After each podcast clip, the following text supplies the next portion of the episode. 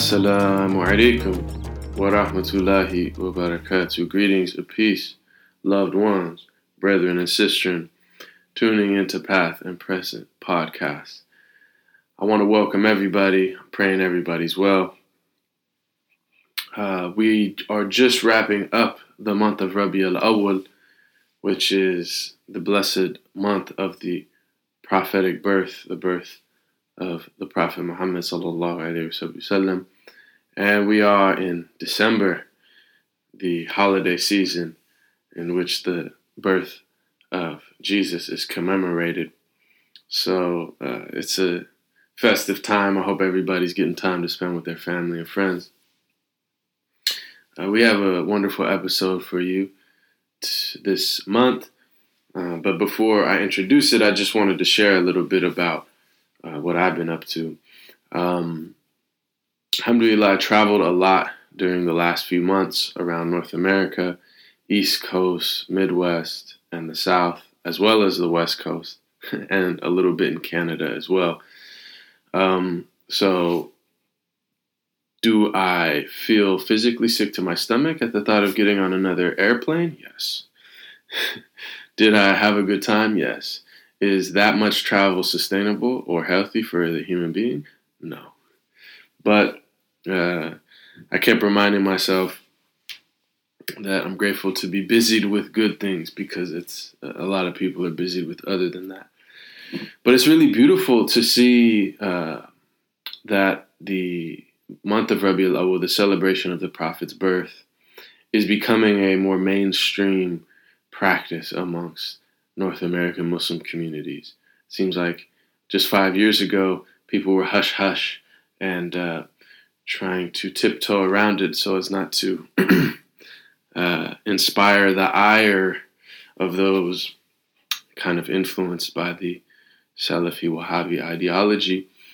But nowadays, um, it has become really widespread. So that's a beautiful thing to celebrate the birth of the Blessed Prophet. So many of you who are listening, I saw you. Uh, you came out to the shows or the workshops or the events when I was in North America. So it was good to see everybody. It was a real blessing and a real honor. And I was just saying to some of my friends that one of my favorite things that happens when I'm traveling is when people come up and say, I love the podcast. you might think it would be like, I love the poetry or the music or something else, but actually, you know, when people say that they love the podcast, it's a special kind of thing because I'm used to getting feedback or responses. When you perform, you know, uh, you see how people respond.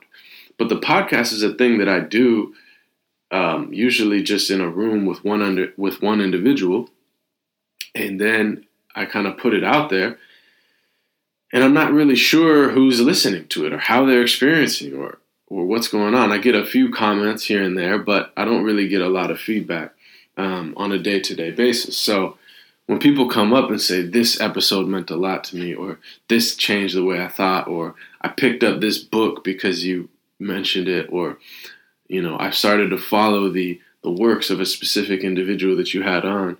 Um, you know, I had one woman who came up to me in London and said that she actually switched her course of study based on a podcast, um, something that was discussed there. So that means a lot. And I think it really speaks to the fact that these, you know, having deep and kind of nuanced and real and honest conversations um, about life and about the spiritual path and about all these topics um, is more or less rare.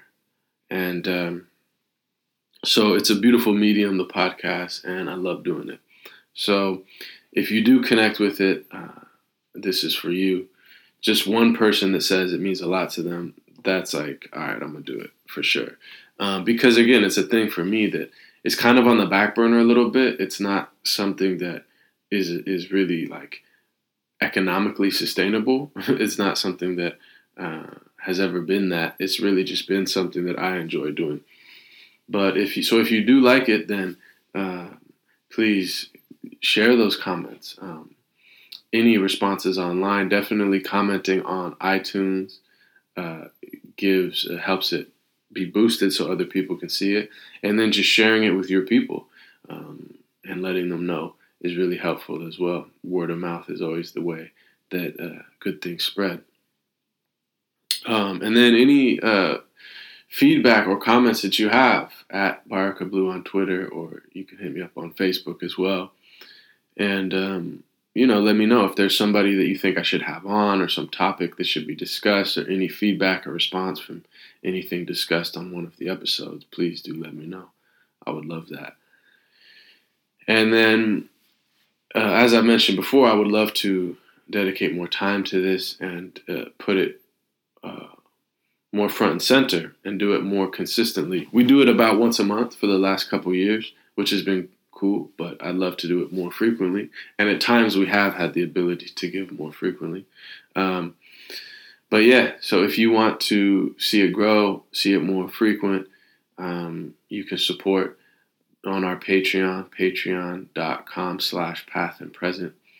And um, you can also find that link um, on our iTunes or on our SoundCloud, which are the two places that this podcast lives. And make sure to subscribe on iTunes because then it's automatically downloaded to your devices.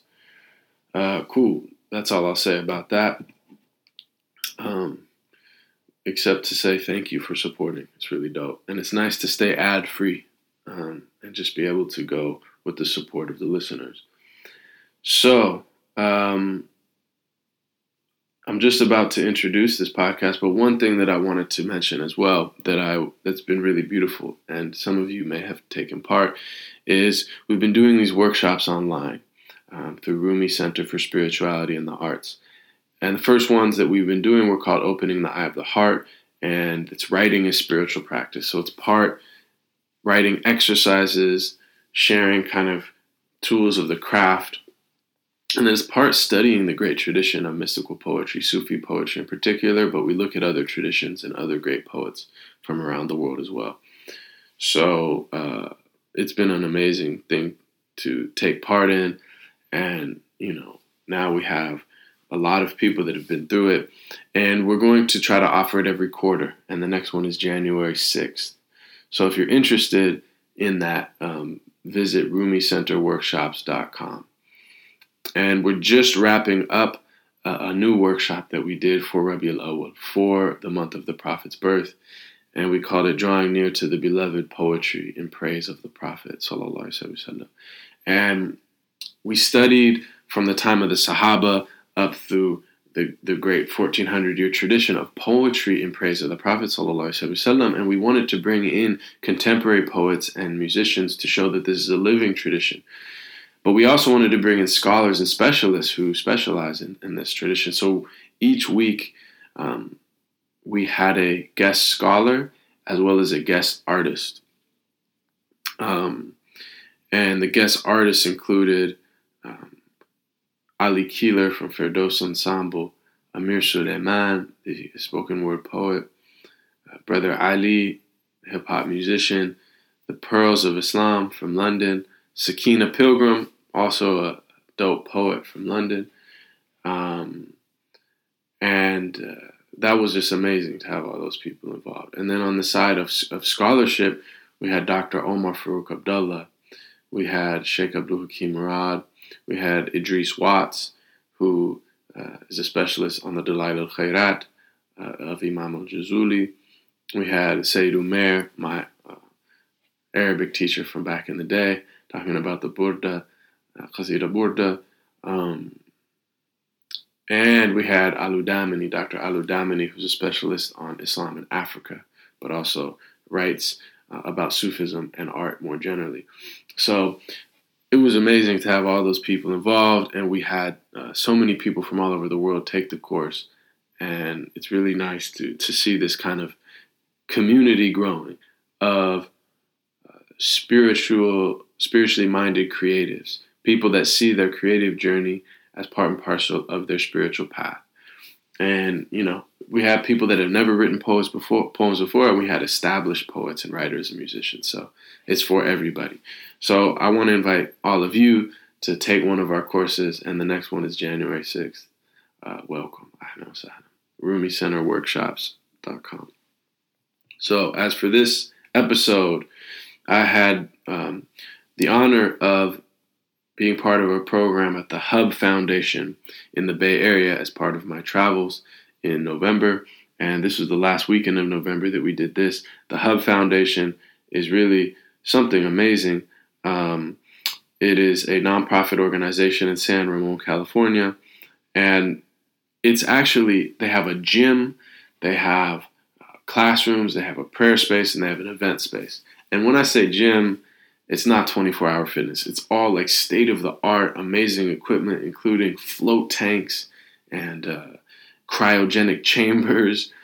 Um, the basketball court's super dope. I mean, Steph Curry trains there. Um, the, there's a pool, and the pool actually area locks for the from the men's side for certain areas, so the women can have you know their hours where it's only women swimming, and there's an area of the gym where it's only for women as well. As well. And the whole space, the gym and everything, is intentionally faith based. It's for people that believe and are on the spiritual path. Um, and it's founded by Sam, Sam Hirbad. Uh, and he actually gave us a tour. Uh, really visionary man who's doing great work. And Zachary Markwith is the executive director. Um, Zach is someone who I had never met before, but we had corresponded. He's written uh, some books and papers. We have very similar interests um, in Sufism and in mysticism more generally. Um, and so in this episode, I, I speak with uh, Zachary, and um, it was a beautiful conversation. Um, it really felt like we were only scratching the surface.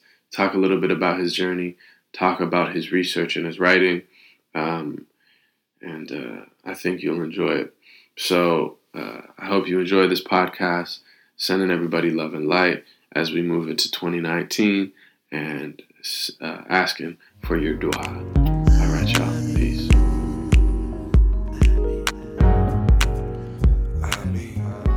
Sure, sure. Um, so, so I was I was disenchanted uh, coming out of out of high school with uh, much of American culture, primarily because of the wars that were being fought in the Middle East, in Iraq, and other places. The sanctions as well. This was in the late '90s, and you know, also being aware of of uh, the prison industrial complex, how Black people are treated. I, I began reading Noam Chomsky and listening to talks by Mumia Abu Jamal, mm-hmm. and sort of gravitated towards the I think like you the the left, but it but it was interesting. It was coming more out of the the punk rock hardcore movement. That's the same as hip hop. Those are the same. exactly. Yeah, there was a lot of hip hop there too. Yeah. Uh, but you know, and and some of the best people, if you don't judge people by appearances, the the conscience of America is is really it's in it's among young people. It's in hip hop and it's in punk rock. Absolutely uh, pe- people who who stand up for for human rights, who care about uh, the earth, and so so it was it was coming out of that movement, and I, I I was studying, I was reading, I began reading books on different religions, particularly the the Chinese tradition, mm. and then uh, Islam, and I realized that the problems that we have globally, nationally, they, they can't be solved without the, the help of, of heaven. Mm-hmm. We're not going to be able to do this on our own. How, however, we have to strive as well. Mm-hmm. And and uh, Islam made sense because in, because it embraced previous prophets and revelations. You know, the universality of it. Exactly. So so by be, by, by virtue of becoming a Muslim, not only do you accept you know Abraham, Moses, Jesus, Mary, Muhammad, peace be upon them, but but also uh, this this sense that every nation was given a prophet. Uh, the the the peoples of India, of, of China, of Africa, of the Americas. Don't forget Europe. Europe, exactly. Yeah. Yeah. I, sometime later, I, I, became interested in, in, in Greek, the Greek philosophical tradition, and and uh, you know its its roots in in you could say really Egypt mm-hmm. uh, through through the pre-Socratics, through Hermes, mm-hmm. which you know Muslims consider the the prophet Idris mm-hmm.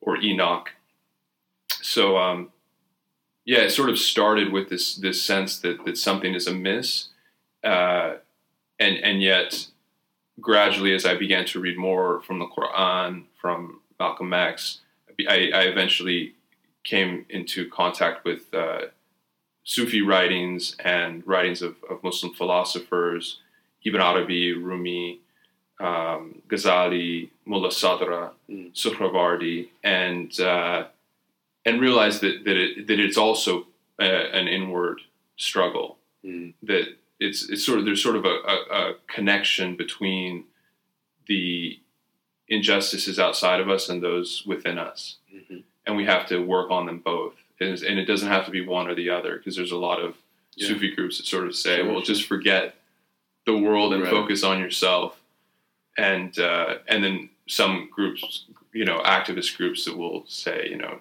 don't worry about spirituality. But I, I think we have to do both simultaneously.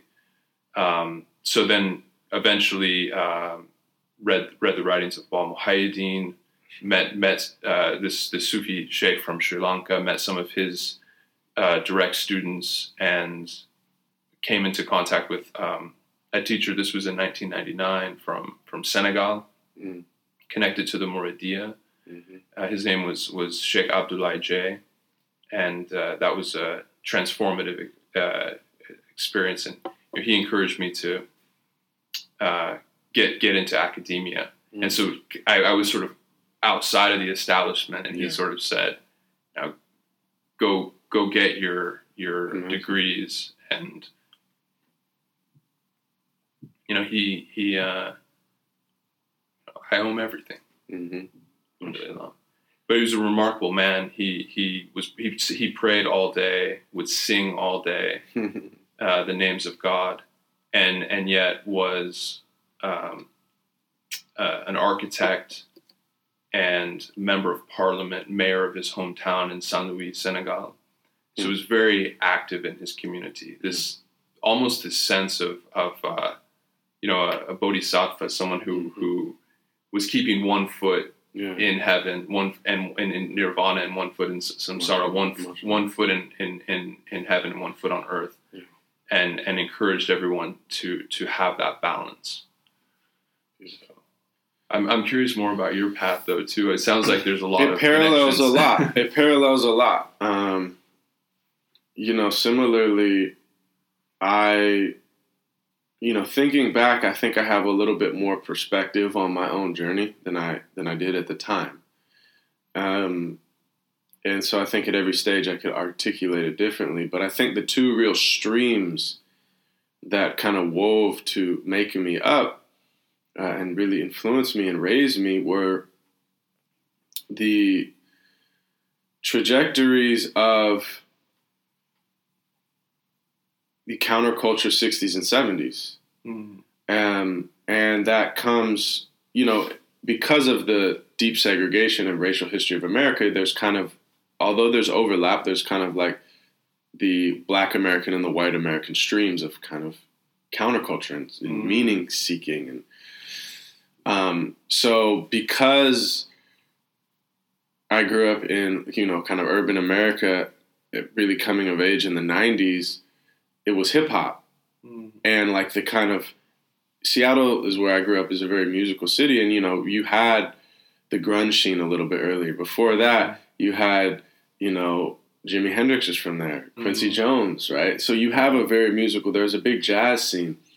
So you have that but by the time I was coming of an age, it was hip hop, right? That was so that's kind of was a creative outlet, and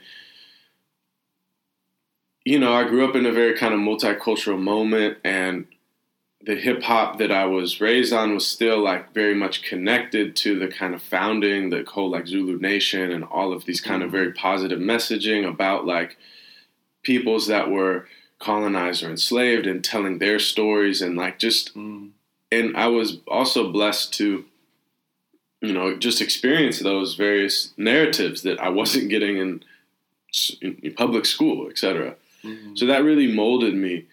And then also at the same time, thinking about it, growing up in, in households of myself and my friends who were, you know, people of different backgrounds, mixed races, all these things, you know, a, a lot of the you know, my two best friends' parents, one of them, he was a beat poet. His dad was a beat poet. He was the one who ex- exposed us to Rumi. The Mm. other one Wow. was kind of a hippie who had, you know, went to Latin America, and married a man from Argentina, and she had she was like a, a New York Italian, but then had become Buddhist. So reading, you know, what I mean, like these are Mhm. the houses I grew up in, Mhm. and then it was really kind of just opened me to this idea that, and I didn't grow. I wasn't raised religious at all Mhm. because my dad was raised Catholic, mom Protestant, but my dad had a negative experience in Catholic school. The nuns were a bit cruel, so he was like, I want them to grow up free and like find out for themselves. And the Northwest is the least church going region of America. So it's it's, it's kind of like the future. Um, You know, that's kind of like where it's going. But at those days, most of people I knew they didn't go to church. But you know, I still think there is a kind of ethos, a spiritual energy there because of nature. Similar to the Bay Area, there's something Mhm. profound, and people connect not by going to church on Sunday, but by going into the mountains or going into the Mhm. wilderness or going to the Mhm. the Puget Sound, etc. But you know, also like the messaging I was getting through hip hop was very much like Nation of Islam, you know, five percent or stuff. So it's like Ras Kass nature of the threat. Black man is God, white man is the devil. Okay, how am I gonna negotiate that as a 13, 14 year old like Mhm. person with blue eyes and blonde hair? And just all these messaging I'm getting, right? So I kind of really came to this space of just reading and seeking various, you know, looking at various spiritual traditions. Something that really sparked it for me is my best friend uh, going into high school. He was a year older than me. He when I was going into high school, he actually died in a car crash. You know, Allah have mercy on his soul, Sorry. and that caused me to be like, okay, what is going on? Because I didn't get top down. Like my tribe didn't give me this is what we're doing here. This is where you go when you die. So I really started seeking all that. Mhm. And I could go on and on, but uh, just in the interest of time, essentially it came down for me to when I saw the kind of way that Islam affirmed all the other traditions, Mhm. because I had come to the that point that Mhm. okay, truth is one, and there are saints and sages and prophetic figures throughout time, and they all Mhm. said essentially the same thing. And it's very clear if you read their writings, and you don't even have to do much effort. Like you don't have to translate much. Like, oh, well, they said the same thing, but in different language. No, it's, it's the exact same language. like all is one. We're all come from the same source right. this source is not separate from us it's at the center of our being and there's a method to awaken to that and to deepen to that through transformation and virtue and all these you know qu- universal human values and qualities mm-hmm. of selflessness service honesty integrity sincerity we could go on and there are people that are veiled from that and see us all as separate and so are working for their own self-interest or their small interest group and this is the theater of divine unfolding Mhm. so each person plays their role and so Mhm.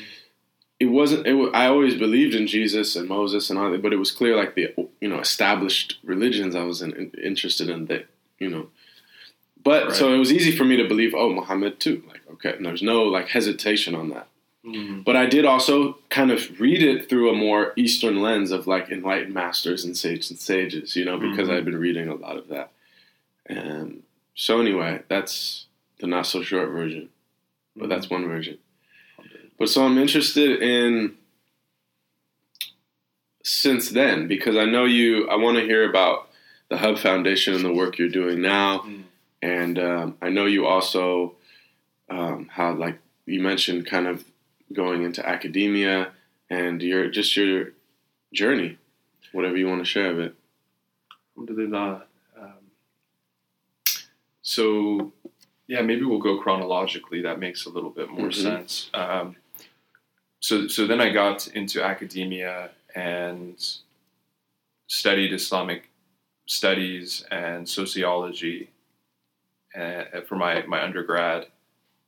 Went and did a, a, a master's in, in comparative religion in, in, in Islam and Hinduism wh- which which is fascinating because uh, you know going going back to sort of this this Eastern reading of Islam or um, or even the other way around, Islamic Mm. reading of of, Mm. of the Dharmic traditions. I, I think there's a lot to, to, to say about that, in, in- including you know what what fascinated me were, were the, the the confluence between uh, what Dara Shikoh called the, the actually the confluence of two seas, um, essentially the, the metaphysics of, of Islam and Hinduism, and and specifically the doctrine of Tawheed of unity with non-duality Mhm. in in um, or Advaita, uh, and so um, that that was an, a, something that, that fascinated me.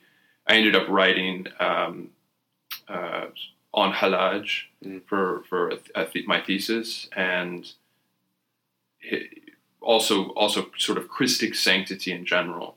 Mm. Those Muslims who resemble uh, Jesus in their um, qualities, uh, potentially in, in their their miracles and, and conduct, and um,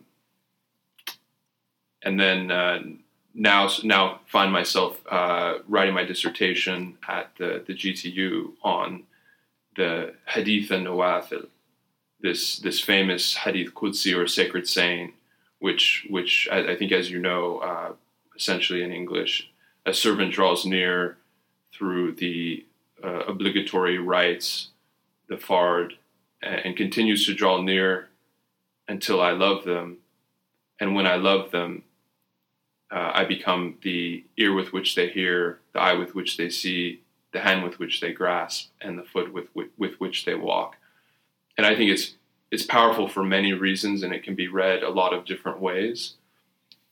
But in, in particular, it it proves uh, that tasawwuf or irfan didn't come from somewhere else, even though we find a similar teaching in other places, because those peoples were also recipients of divine revelation or inspiration Right. it proves that Sufism wasn't the product of India or Iran Right. or Christianity or Judaism, that this was in the original teachings of the Prophet. Yes. Peace and blessings. and it's such a mystical hadith that if you know for a lot of like more uh, exoteric minded muslims who kind of reject the more esoteric aspects him. Mhm. if they were to hear that saying attribute and with not knowing it was hadith attributed to one of the sufi masters would be like this is blasphemous like you know Exactly. it Yeah, really it's, it's more radical than what Hallaj said. exactly it by far because it says anyone who's a friend or a servant, Mm.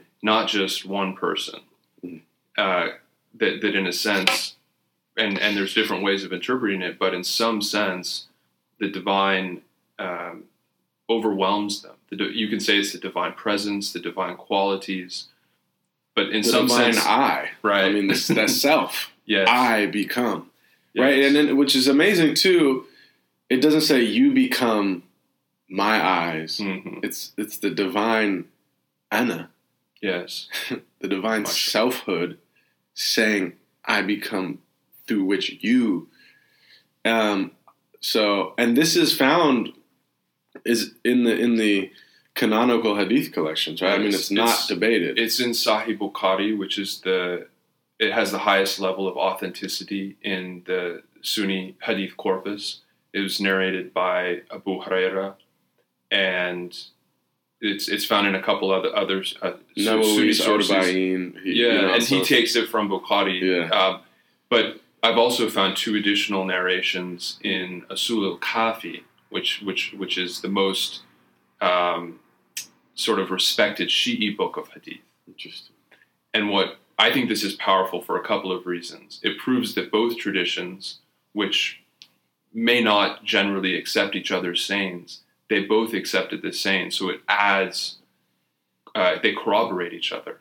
And, and the sayings are almost identical in one of the versions in Usul al Kafi, with the exception that the, the one in, in, in Al Kafi says, um, I become, in addition to, to ear and eye and so forth, I become the tongue with which he speaks. So that's not in in the uh, in the Bu- Sahih Bukhari one, but it's Right, in the Right. but but some Sunnis narrate that version. Mm-hmm. Particularly Ibn Arabi narrates that version, and uh, he doesn't say the, the Sufis don't always quote what they're what you know where they're getting their sources, especially someone like Rumi. He just Especially with he, hadith. he expect they expect the audience to know Yeah. you know where this is coming from um, and i'm not so interested in in um, you know the controversies between the 2 Mhm. traditions but rather the the unanimity that they come to around this these spiritual teachings Mhm. and so some people you know they might uh, look at you know some of the early sufis like hallaj or bayezid and say you know this is this is um, too esoteric or even they're they're not muslims and they some people have said the same about some of the early shi'i hadith that appear to venerate the the the family prophet Mhm. peace be upon him too much Mhm. when in reality my argument is, is that these sunni sufis and the family they're all uh, embodiments of this hadith which which came we believe from from god through the prophet peace and blessings be upon. Mashallah. Uh, I, I want to get back to your like trajectory, but I'm curious in like diving into this more, like what you found, because this hadith is is one of my favorite and one of the ones that is so profound. And when I first read it, it, it spoke to me so deeply. And so I'm curious, you know, what you found or what uh, what angles you're looking at this from, or maybe early commentaries and what how the Sahaba understood this or how the Salaf understood this. Yeah. Right. So that's that's actually the angle that I'm looking at it. I'm I'm uh, first I'm looking at the the text, the early texts themselves, you know, and their authenticity, and they're they're all again of the highest degree of authenticity. And I'm looking at the earliest commentaries that we can find, but those commentaries tend to come after their um, appearance in uh, Bukhari and Usul Kafi. Mhm.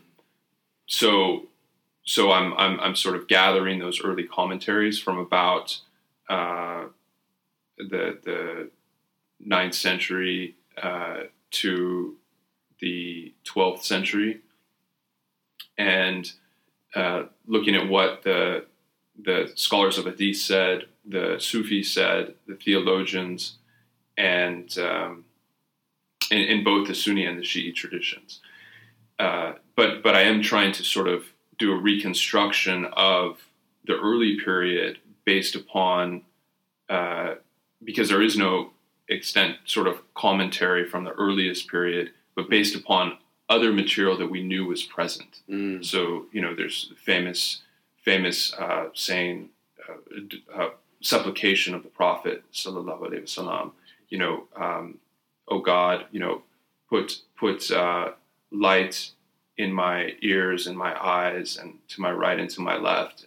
So we, we have these light, yeah. exactly. We have these sayings where where he's you know the the divine somehow is is present in an intimate way in in a way that's very near. Uh, and and I think that this tells us something because none of these sources were ever read in isolation from the the greater tradition. And there's two sources in particular that I think bear this out from the Quran, uh, and that they both involve the Prophet peace be upon him. One, the Quran says um, it wasn't you who threw, but it was God who threw Mhm. uh, during one of the battles, and the other is uh, during at the, the treaty at Hudaybiyah. The hand of God is over their hand. Mhm. And They were. This was the, the Muslim companions making the pact Yeah. with the Prophet, which is becomes a symbol of bayah with Mhm. the Prophet himself, peace and blessings be upon him, with um, you know his his successors and and the the Sufis later in history. So this this suggests that there's that the Quran itself uh, believes that that the, somehow the the qualities, the guidance, the the, the being of God Mhm. can overwhelm the the being of the prophet. I hesitate to call it unio mystica Mhm. um, for several reasons because it's defined somewhat differently in the Islamic tradition. Mhm. Usually, the later Sufis prefer fana and baqa, Yeah. annihilation or, and subsistence. But um, basically for, for the for the simple fact that uh, when you get into the later tradition, which is what that I then focus on towards the end, the the, the Akbari school in Ibn Arabi, Mhm. they suggest that um, there were never two realities to become one. That is that is God and, and man were, were never separate to become one. Uh, it's it's that God's oneness is the only reality that is and ever has been or ever will be, Right. and we we come into an awareness of that through the Fard and the Nawafil. Mhm. And and so Ibn Arabi's understanding is that, for example, God is perpetually the hearing, perpetually the seeing of all things, and beyond creation.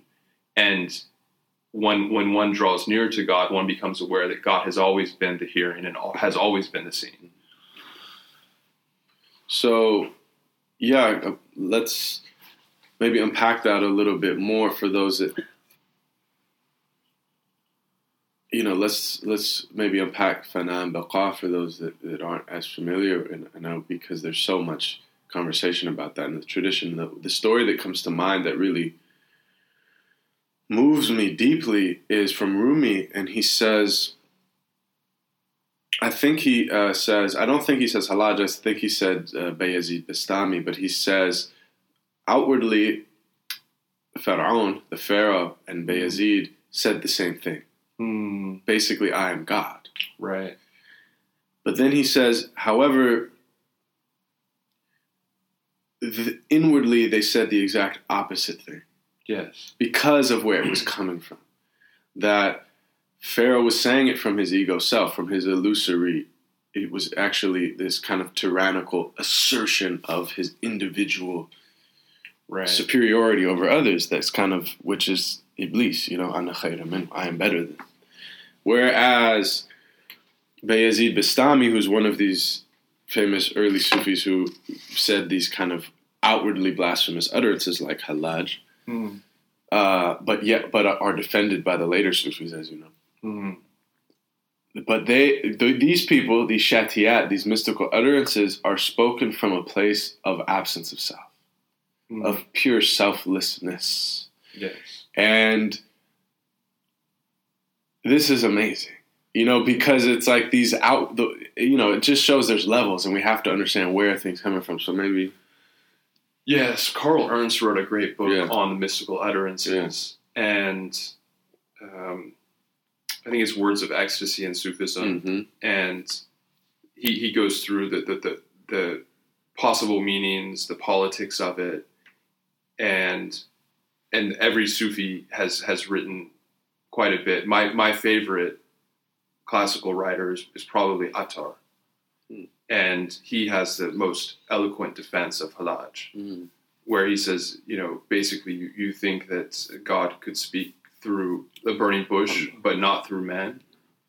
Um, and and also I, I, I really resonate with his sense of of of we rather than I, Mhm. and that comes through in his his Mantik Mantikal Tair, the Conference of the Birds, where the supreme um, goal, as you know, is is sort of understood the symbolically as this mythical bird, the simurgh, that these these other birds want to travel to to to basically return to God Mhm. through the mystical path. the primordial bird, basically, to their archetypal essence, kind of thing, right? Yeah, exactly, exactly. And so they arrive, and they see that that these that there these thirty birds end up arriving. They see that together they are a reflection of this simurgh. Mhm. and so in a sense everything that they are is is only the source the origin and i think we Mm. is is a, is a protection against i It- Mm. and perhaps especially in our times you know it, Yes. you know where we're, we're, we're on this path together where we all come from god and we're all returning to god Mhm. and and and whether that's sort of existentially or whether it's um, in the moment Yeah. or whether it's after death you know it's it's uh, I, I I think but there is a distinction and I think that's where ethics come in the distinction you raise in in Rumi between Pharaoh and um, Hallaj or Bayezid there's this distinction and and it, it basically comes down to you know are are people loving their neighbor? Are they. Uh, hurting their neighbor? Right. And I, I think when you when you're looking for spiritual teaching, whether it's non-dualist or dualist or whatever, it, it really comes down to how how do how do we and how are our teachers and so forth how are they treating uh, people who who don't have uh, anything hmm you know and and how are they you know are they trying to live the virtuous life basically Yes. Yeah, I mean, and that's the beautiful thing that I think about Sufism is, you know, like they say, Sufi, he is a, a, you know, more of a Sufi than you who has better character, has Mhm. better manners. Because, and, and really, like, Sufism is mystical virtue theory. I mean, it's not just theory; it's practice. But like, if you really study the the theory of it, it's it's a mystical virtue theory. It's a Mm. Essentially that hadith. What you're saying is that like it's you know on the outward level of religion we say it's nice to be nice it's bad to be bad like you say to a child you know like it's nice to Mm. be a nice person you know and then right. you know and like you get candy if you're good and you get time out if you're bad and that's not not true Mhm. but what these masters are affirming unanimously across tradition which is pretty amazing is that actually you can essentially and again like these the semantics of words which are very important you have to take some poetic license but you can essentially reflect is how the sufis often say it, Mm. the divine quality so Mm. mercy is a divine quality Mm. and there's there is no merciful but the merciful you know just like you know like Yes. we like la ilaha illallah there is no god but god and you can put any of the 99 names there in, is no merciful but the merciful right there is no just but the just and and when the uh, when when the Quran exactly, mashallah, it's beautiful what you're saying. When when the Quran refers to the Prophet as a mercy unto all the worlds, Mhm. peace and blessings be upon him. So so that, to say that there are to say that uh, that's not the mercy of God is to posit two mercies, Mm, It- not it- which is essentially yeah a form of of shirk. sure And it's the same with light. You know, it, the Quran refers to to the Prophet, peace be upon him, as a luminous lamp, Mhm. a siraj, right? Uh, so, and and, and it, yet it also says God is the light of the heavens and of the earth. So, what is the light of the Prophet, peace be upon him, if Mhm. not the light of God? right And that's the same with all of us. You know, with our with those, especially those who who follow. Uh, I think you know the, the the path of the prophets of Muhammad, of Jesus, of Buddha. That that that their qualities, their their mercy, their uh, light, it's it's all radiating from the one. And Right. and so then there's this Yes. sense of detachment. There's this sense of this isn't coming from me. Whatever gifts people might have, intelligence, sure sure you know Yes. you're uh, you have you know an, an artist you know there, there's i think there's a sense among great artists that that this is coming from a higher place Yes, undeniable. I think true artists, in you know, they know because you can't. It's a gift. You realize it's a gift, and and and anyway, but Mhm. there, that's a whole thread which I would love to go down. But on this topic, I mean, so yeah, this idea of the deeper thing is it's not just nice to be nice, but Mhm. that by being good, by being virtuous, by taking on these qualities, you become more who you really are deeper down. Mhm. You you you you lose that illusory self where it melts away, or the to use the Sufi metaphor, the mirror that is vi- that is blocking the light, Mhm. it becomes polished, and you remove that rust and, and those things, so you can fully, and then right become the eye with which you see. Like it's really related to all this, and fana, you know, annihilation, as my understanding, uh, is you know it's about that illusory self Mhm. dying, right? yes And then baqa is the eye with which you see. Is it you you come back to be able to see the phenomenal world because those in a state of fana, they're not even aware that they're that you know there there's they can't see. You know what I mean? There's no multiplicity. But Right. then when you come baqa, it's like you see the multiplicity, but with the light of unity. You're not Mhm. veiled anymore. Mhm. Is that correct? Or I know Ibn Arabi has a lot of nuanced it's conversation. on beautiful yeah i mean i there's there's also something about ibn arabi which i think um, is useful for our time which is there there are there are multiple points of view that are valid. Mm. Uh, he speaks of of the one many, Mm.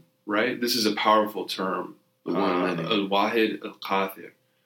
Essentially, this sense of of of the divine qualities manifesting through all of creation and being embraced by a, a greater unity.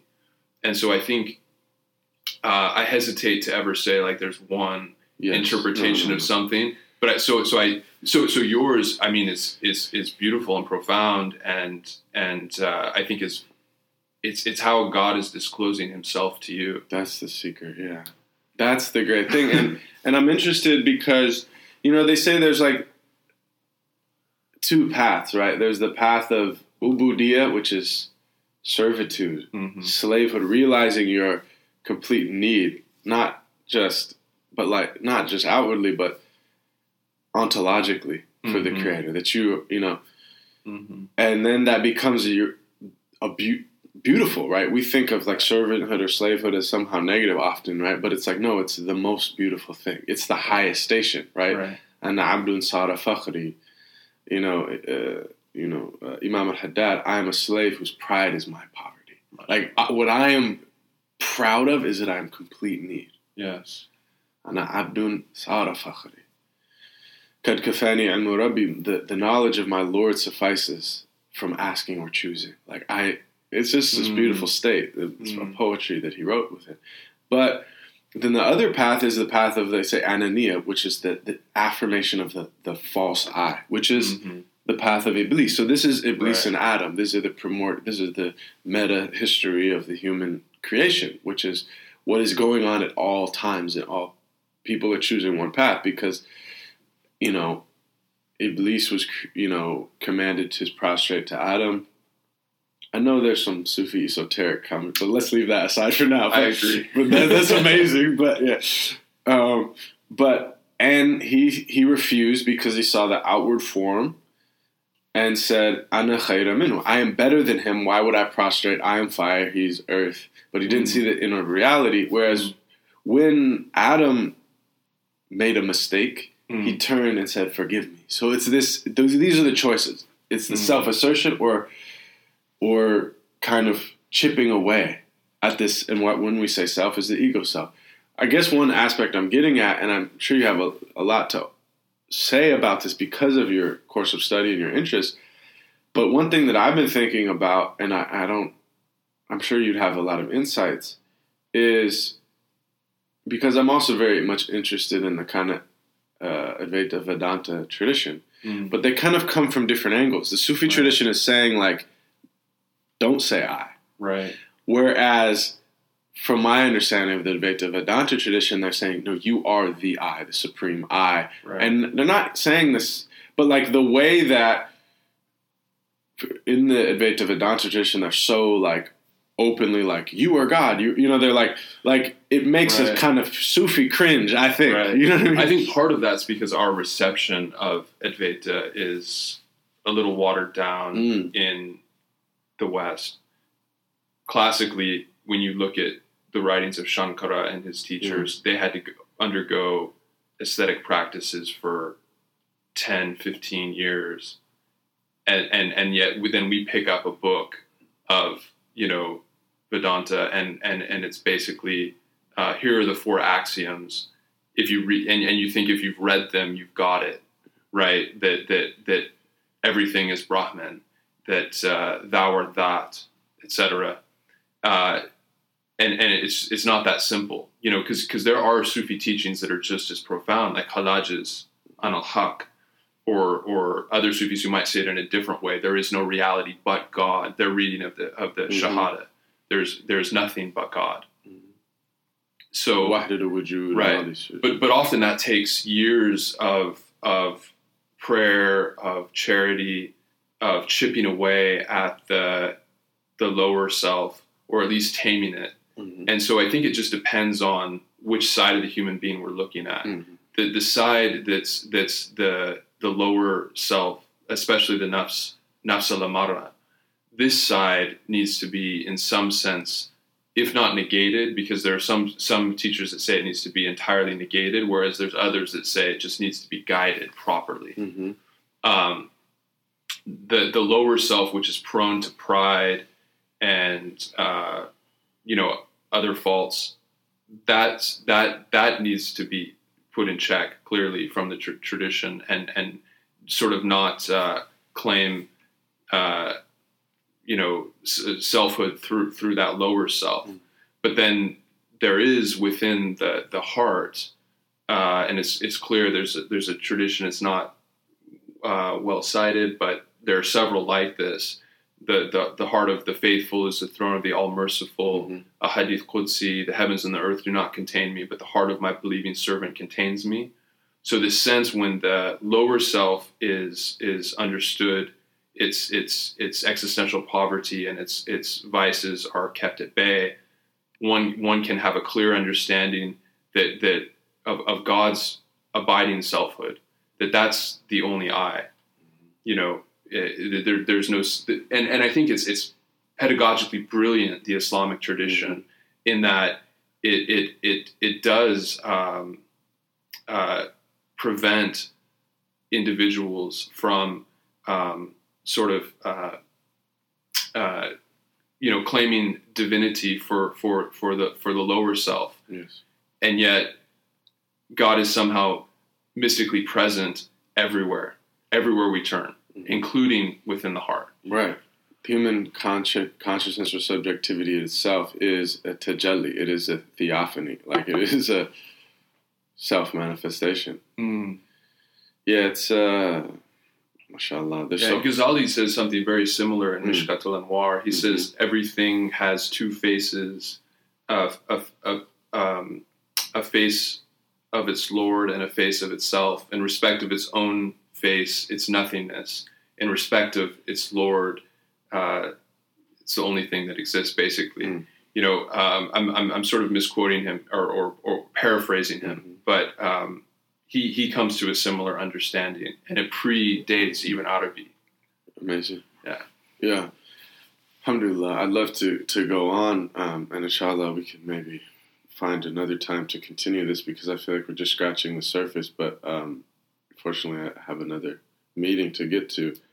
Um, do you want to just close by saying a few words about the Hub Foundation and what you're working on now? Well, first, uh, we're grateful that you're you're coming to uh, to, to, to speak, to, to deliver spoken word poetry at our event tonight. We, we have uh, Hub Foundation was founded by my friend and colleague Sam Hirbaud, and it's, it's focused on education. We, we have uh, sort of three main areas we work on uh, the grassroots level, we, we help lo- local organizations that are are feeding people, providing um, housing, education uh, with grants. Then we we have a series of scholarships that go to students in Islamic studies and related fields. And then we have these live talks, which we're, we're grateful that you're you're speaking tonight. And the live talks are uh, basically brilliant uh, folks from from all walks of life who who are concerned with with both uh, you know the, the, these spiritual issues we're talking about, but also the social and the political. And how is it that there's a connection between the two? Mm. Uh, so, it, you know, in addition to to yourself, we've had Karen Armstrong come and speak, uh, Noam Chomsky, Amir Sulaiman, Chris Hedges, uh, a host of people, and uh, we, we hope to continue to grow the forum. If you'd like to see any of the the talks, these hub talks, uh, you know, you can check out our website. It's it's hub-foundation.org. And p- folks in the Bay Area, you're welcome to attend. Uh, we, we hope to, to have uh, so, some some more interesting um, talks this this next year on you know uh, Sheikh Ahmadu Bamba, Ibn Arabi, women's spirituality. Karen Armstrong, we hope, will be coming back. Others on on philosophy, mysticism, and the arts. Yeah.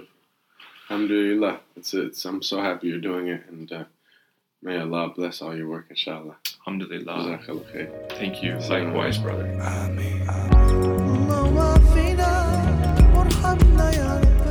thank you for listening to Path and Present podcast. If you want to support the podcast, you can do so in a few ways. One is word of mouth. Um, people hear about the podcast mostly from people like you who listen and like it and say, I know someone who would connect with this, or who would feel this, or who would enjoy this subject matter. So continue to share with your family and friends.